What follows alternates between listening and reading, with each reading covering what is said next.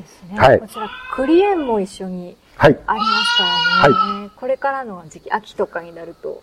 え、もうすでに9月1日に韓国栗園オープンさせる予定になってまして、はい。ただまだ例年この時期にはもうすでに栗が落ちてるんですけど、うん。今年はね、実りがいいんですが、もうまだ一番栗が落ちてないので、うん9月1日に間に合うかなハラハラドキドキしてます。そうなんですね。はいテレビ局からも取材の依頼が来そうてます。でしたね。はいはい。来てます、今年もね、7日にお伺いして、はいあの、ぜひ栗を使った料理をやりたい。いいですね。えまあ、ありがたいことで、うん羊が草を食べてくれるので、除草とかもうんいらないっていうことで。まあ、あの、一石二鳥だと僕は思ってましたけど、はい。新規収納認定の時にはちょっと大変でした。そうなんですか。はい。あの、一番最初に言われたのが、宮城県で羊をやったもの、栗をやったものでうまくいったやつが一人もいない。そうなんですか。はっきり、ええその、所長さんから言われまして、うん。本当に頑張れるのか？ええで本当にやれるのか？はいはい。っていう形の部分の危惧をされておりました。うん。まして、栗の場合は農薬を使わないでうん。栗をまあ栽培してううんまくいくわけないだろうって言われてましたし、実は今隣接する消滅集落の農地を再開しようと思ってるんですけど、今度はそっちはリンゴにしようと思ってる。ん。です。ただ、それについてもうん。農業指導の方からは、うん。消毒しないでリンゴなんかできるわけないという具合に、やっぱり言われてます。で、無農薬であることにこだわりはないんです。うんオーガニックでやりたいとかなんとかっていう話の部分のこだわりはないんだけど、羊を飼いたいと思っている中で、そこを有効にこう、使っていこうと思ったときに、やっぱり、たまたまクリエンで始めた。はいで、栗も、時間が経てばなんとかうまくいくんだっていう中で、じゃあ次はリンゴなんていうのも、やってみなきゃわかんないだろうっていう部分が正直ありますよね。それと同時に、オーガニックである前に、羊さんたちがまず下草をきちんと食べて太ってくれることが大事なので、たまたま放牧地に栗が生えてた、リンゴが生えてたっていう考え方の中で、そうだからこそ無農薬だよっていう話でいいんじゃない？って。だから、あの、お会いした時に、何がきっかけでどう考えてっていう、そんな深い資料があって始めたことじゃないんです。ただ、今いろんなことを話してる中で、はい。その偉そうに言ってることが、みんな後付けで、成り行きなんですよっていう、あの、暴露話、うんあの、そこの部分だと思うんです。はいで、リンゴに関してもそういった指導を受けましたけれども、僕らは、っていうか自分のところは、リンゴ、形の良い、美味しいリンゴを作りたいと思ってるわけじゃないんですね。うん羊が草を食べてくれる中で、副産品としてリンゴができるっていうことの中で考えてるだけで、ならばそれをちゃんと商品化していけばいいじゃないか。だから、形は悪い、あの、甘みが遠い。でも、加工品として、ジャムや、その、例えばサイダー、シードルっていうようなのを作るとかっていうことになれば、なんか、面白そうなことができるじゃないですか。しかもそれが原材料が無農薬のはい。リンゴだったら。うん。だから栗も、実は、最初の年は、虫食い栗が多いってお客様から随分お叱りを受けました。ええでも、毎年、その、栗園の栗を全部拾う。それから、伊賀を片付ける。うん下草を手入れするっていうことになると、年を追って虫が少なくなっていく。うんだから、どんどんどんどんその、翌年成虫になって卵を産む虫がん除去されていくわけですから、数が少なくなっていくわけですね。だから、順調に収量が伸びるのかって、こう、思うじゃないですか。うんでもね、農家っていうのは、なんていうかな、自然を克服するんじゃなくて、自然に折り合いをつけて、うんお天気と折り合いをつけて生きていくうん仕事だと思うんですよ。うんだから、去年は栗が実る一番大事な時期が35日間の雨でした。うんお日様が全然出ない。で、収量は10分の1以下。うん本当に栗が取れない。だから、順調に行くか行かないかっていうのはお天気次第。うんなんていうかな、こう、まあ農家ってそういうリスクを背負って生きていく。うんうんまあ折り合いをつけていくっていう生き方なのかなって思うんですね。でも、あの、ある意味、自然の中で生活していくっていうことは、うんなんていうかな、お天気に逆らわないで生きていく。うんそういう生き方が、うんその、大事なんじゃないか。うんだから、僕はあの、山登りやってて思ってるんですけど、まあ、自分と同じ年の60過ぎて、うんあの、頑張ってその日本アルプスどころか、ヨーロッパまで行って遭難してくる人たちがいて。で、お天気に逆らわないっていうのは、うん。山登りでも農家でも基本、うん。天気の悪い時は、うん。あの、山に登ったって楽しくない。うん。苦しいだけだ。だったら停滞って言って休もうようん。という中で生きていくんじゃないのかなっていうのが、なんか、あまりにも機械とか技術とか道具とかっていうのが発達したとか、そういった中で忘れられていってるのかな。でも、所詮人間だってうん自然の中で生かされてる生き物だから、うん自然の中で生きていくっていうことは、折り合いをつけていく。うんそういう生き方、成り行きに任せるっていう部分が必要なのかなってはい思いますね。これから後進を育てていきたいっていうお話でしたけども、はい。具体的にどんな風にあの、なんでそんなことを思ってるかっていうことからお話ししたいと思うんですけども、はい今、専業で羊を飼ってるのは、宮城県では自分一人です。はいで、新規収納の時にも、羊をやりたいっていうのは大変苦労しました。うんで、農地が昔行政のもので、農地が余るってことはありえなかったっていう話をしましたけど、うん今でも農業っていうのは行政の指導と、まあ、導きというか方向性に合わせていかざるを得ない。数々の手厚い支援制度があるはずなんですが、それも役所の担当者が納得してくれないと受けられない。うんうんそんな中で、せっかく羊飼いの時代だなって思ってる。うんあの、放牧地をいくらでも手に入れやすい環境になってる。でも、一人でやってる中では、やはりそういったところの部分が、前例がない。うん実績がない。それから、判断できる専門家がいない。そういった形の中で、制度として、その、採用してもらえなかったりする部分ってのはものすごく多かったり。販売に対しても、やっぱりハンデがあったり。うんあの、和牛や豚や鳥を生産している方々に比べると、共済制度もないということもあるし、その、獣医さんたちの医療支援もなかなか受けられない。この、マイナーな中でやっていくうちはずっとその状態なのかう。んであれば、せめて準マイナー、もしくは準メジャーっていう形に産業自体を上げていかないといけないね。と同時に生産者が3件、4件集まって、販売から仕入れからっていう部分を協力することによって、より経営が安定化するっていう部分もあるじゃない。ですか。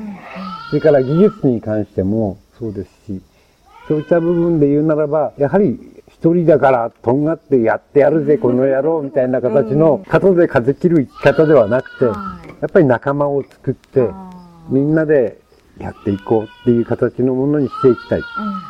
で、これからの世の中、結構山で自然に囲まれて、の時間に余裕を持って、で、ある程度の収入が得られるようなうん。暮らしをしたいと思う人たちが多いんじゃないか。ねそうですね。うん田舎暮らしとか結構流行流行ってると言ったらあれですけど、人気があるというか、行きたいっていう人は。うん、なかなか気持ちはあるけど実際にはそうっていうのですね。が、そうそう、そこはありますようんね。そんな中でありましたので、はいなんていうかな、今農業制度の中では、あの、新規就農者っていうのに非常にあの、手厚い支援制度があります。で、うん自分も苦労しながらなんとかそれを利用することを目標にして、前回のそのお話ししました前例主義やなんかからすると対象にならずに、あの、認めていただくまで3年かかったり4年かかったりしました。で、それが1回認めてもらったら前例があるわけですから。そうですね。後から続く人たちは、細い道でも、道があるところを歩いてきてくれるじゃないですか。だから、ぜひ、ついてきてくださいよっていうか、一緒に、ええ一緒に前に行きましょうよっていう思いがある。具体的には、収納認定をもらえれば、今は42歳以下の人を対象にしてますから、5年間の所得保障をしてもらえるんですね。そう。うん。で、それが上限150万まで。うん僕の時はそんな制度もなかったし、あ特別認定でもう一回認定してもらった時にあ。は、うん収入保障はいらないよねって担当者から言われちゃって、真っ先に切られちゃったので、えーじゃあこれから始めたいっていう人にはすごくいろいろ整っている状態ですね。で始められる。それでその後、うん。あの、農業法人に就職すればそれで完結ですし、そうじゃなくて自分で自営農としてやりたいとなれば、あの、収納支援設備資金っていうのを使います。うんうんうんこれが、あの、政策金融公庫からお借りするお金ですけども、据え置きが最長5年、うん。それで償還が12年、うん。無担保、無保証、無利子ですから。かなり、うん、あの、市中銀行とか普通の商売の人たちから言うんったら考えられない。本。当ですよね。飲食店を独立しようと思って政策金融公庫に借りに行ったら、はい。結構な利息と半年くらいの据え置きしかもらえない、あの、あもらえないっていう形で、皆さん苦労するのに、なんで農業だけそんなに、うん。農業始めようと思った時に、ん。こんだけいろんな熱い支援制度があるんだから、うんうん。やんなきゃ損だよねって。言って。正直気持ちはあった。うん。でも、やってみたらう、ん。前例主義の部分から言う、ええその、行政が認めなきゃうまくいかないっていうところがあるので、とても苦労した。うん。そういうところなんですね。対象なはずなのに対象にしてくれないっていう中で、あのーだったので、ただ、今前例を作ったとしたらいけるじゃないっうん。ていうことがあって、だから、どうぞ一緒に羊飼いやろうよ。うん。1年2年研修したら独立しようよっていう部分がい。いのかな。で、今羊に関しては、なぜ僕がニュージーランドから羊を輸入することを考えたか。うん。新規収納で、しかも設備資金をその羊の代金に全部ず突っ込んでしまう。うんそんなリスクを犯すことをなぜやったかっていうと、まとまった数が手に入んないんです。今日本では。うん北海道がそれまでの羊の供給先でしたけれども、あの、10頭、20頭まとめて買いたいって言っても売ってくれるところも、今、1頭、2頭ならなんとかかき集めることができても、値段も高い。うんうんそれと同時に、もう5年、10年新しい血が入ってきてないので、うんあの、血統的にも血が濃くなってる。で、近親交配のリスクが大きい。はい本州の羊に関しては、もうすでに近親交配の弊害がどんどん出てます。ですから、ならば、全く新しい血筋のものを頑張って買いに行くかと。だってどこでも売ってくんないんだもん。う んそれでニュージーランうんドがですね。それで、商社に問い合わせたら、はい1頭あたり50万ならばうん入れられますっていうことだったんですよう。ん羊肉にして売っても8万から10万にしかならないのに、うん1年間世話してう。んうんうんそれを50万で仕入れるっていうことのリスクってあるじゃないですか。まあ、どうかなと思って、じゃあもし自分で輸入したらもっと安くできんじゃないか。うんうんじゃあやってみっかっということで。なるほど。自分で。で、いろんなところに問い合わせをして、ニュージーランドに行って、はい。牧場主さんも紹介していただいて、何軒か回ってう、んそれで代理店となってくださる方、うん日本人の方を見つけて、それからそのシッパーっていう輸出の業務を行ってくれる信頼できる会社を見つけてっていうのが、まあとてもラッキーだったというか、いうことで、1回目の輸入が非常にうまくいったんですね。で、味を占めて、うんじゃあ2回目、今度は極力コストダウンしよう。はい。どうやったらコストダウンできるかっていうことでチャレンジしたのが今年だったんです。うん。でも正直言うと失敗でした。想定したほどのはい。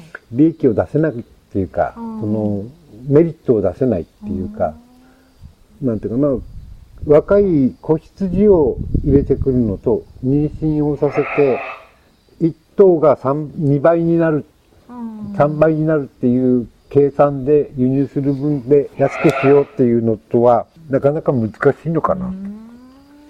で、やっぱりあの、生体になるとう、ん。輸入規制に関わる、まあ病気の羊も、あの、比率として高くなってしまう。それから季節外繁殖ですと、やっぱり分娩時の事故が、うん事故率が多くなってしまう。だから、本当は子羊を4、50頭手に入れようと思ったら、実際には30頭しか手に入らなかったっていうのが正直なところですか。だから、いいこともあればうん悪いこともあるといううんか、難しい時もあるし、まあ、これが農業なんだろうなというか、うん人生なんだろうなっていう。羊飼いってどんな人が向いてると思いますか？どんな人に一緒にやっていってもらいたいとかそういうのってありますか？あの、生き物が好きだというか、あの、愛情を持って接することのできる人。それで、あまり過敏症とか神経質でない方がいいのかな。なるほど。なるほど。自然の中で生きるっていうことは、もうコントやっぱりあの、ええ、虫もそうですし、ええあれですし、その、なんていうかな、文化的な、こう、生活とか、うん。あの、衛生面の、こう、生活とかっていう部分から言うと、ちょっとかけ離れてるのかもしれませんね。もう、糞便にまみれてみたいなところが正直ええ。あったりもするし、うん。生き物ですからね、生きるってことは実際にはこういうことなんだなっていう部分だと思うんです。で、農家っていうかね、うん。職人さんでもそうなんですが、あの、仕事って2種類あると思うんですよ。うん。ワーキングとかビジネスとかっていう、そういう外国語でまとめられるようなう、んうんワークっていう仕事と、それから逆にその職人さん、うん。料理人さんでもそうですし、うん、技術で何かを作る職人さんでもそうですし、農家でもそうなんですがう、ん。仕事ではなくて生き方、ライフワークっていうか、ライフっていうか、うん。その、うん、生き方なんだと思うんです。うん。だから、農家としての生き方、うん。羊飼いとしての生き方、うん。料理人としての生き方、職人としての生き方、デイクとしての生き生き様ってのはこんなもんだよ、みたいなのと同じで、羊系っていうのはそういう生き方なのやっていう。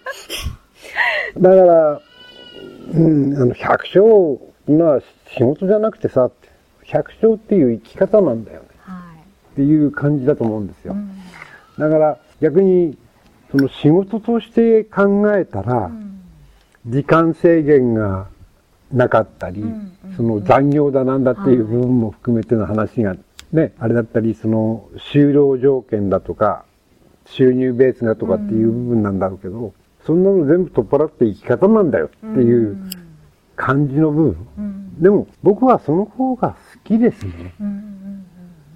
実際に秘書をやる前は、フレンチの料理人として15年やってました。で、一回もサラリーマンとかなんとかっていう形とか、企業人として生きようとかって思ったことがない。政治家ってのも、その職業って考える人が師匠ではなくて、僕が使えてた人は生き方として政治家として、あの、やってたっていうこともあって、うん、やっぱりその男の仕事、女の仕事っていう部分じゃなくて、人の仕事として考えたときに、うん、働いて賃金を得るっていう仕事に対する考え方の方と、自分はどうやって生きていくかっていう中に仕事があるって考える方と、2種類あったじゃないかと。だから自分はその中で生き方として選んでるっていうことだと思うんですよね。だからまあ、あの、企業人、サラリーマンだって言ったって、なんていうか、その職種によって、またその個人によって、自分の生きていく中での仕事なんだという位置づけをできる方もいらっしゃると思うんです。かと思うとそれを見出せない方もいらっしゃるんだと思うんです。で、うん、僕はどちらかというと、そういう具合に、その自分の仕事っていうのを捉えてくれる人が好きだな。で、そういう人たちと一緒に何かをこう、進めていきたいなって思うわけですね。だから、はい、うん。あの、仕事、違うよね。うん、生活だよね、うん。生き方だよね。っていう感じ。うん、で、ぜひそう思える人は羊飼いやってみたらなるほど。そう思います。そうなんですね。リスナーの方へのメッセージなどお願いしてるんですけれども。はい。あの、ただいま、はい、羊飼い養成のための羊飼いのれん分け制度っていうのを、あはい、あのうちの牧場でたった一人で考えて始めようかって考えてます。のれん分け制度っていう形は、まあ、適切な表現なのかどうかわかりませんけれども、新規収納認定として研修を受けていただいて、あの、所得保障もいただきながら、まあ、そのまま、うちが法人化するに従って法人に就職していただくのも結構なんですけれども、できれば、1年、2年、できるだけ早く、研修の期間を済ませて、5年間の所得保障をもらえる間に、あの、独立していただいて、生活基盤を、確固たるものにしてもらう。それによって、その、同じのれん組が何件かできることによって、共同運営、共同購入、共同販売、機械のワークシェア、そういったことをやりながらやっていけたら、お天気任せの中でも安定した形に持っていけるんじゃないか。で、一度、そういった形で認定農業者までの道筋はできてますから、はい、えー、新規収納認定いただいて、うん、それで、その後は収納支援資金、うん、これに関しても2000万円以上の、あの、羊専業農家という形での計画の中での利用限度額というのは確保できると。うん、それと同時に、今、あの、各自治体の方からもいろいろな問い合わせが来てますから、その、農地の確保も、こちらでも一緒にやってる。それで、一番問題なのは、開業の時にまとまった数の羊が手に入れられない。うん、でも、うちならば今、年間生産100頭以上の子羊が生まれますから、30頭持って独立しろと。うん。それができるじゃない。ですか。はい、だと、農地の斡旋をもできるよ、うん、資金の調達も指導できるよ、はい、制度認定にもしてあげれるよ、うん、っていう形の中で、比較的容易に羊飼いとして独立してもらえる。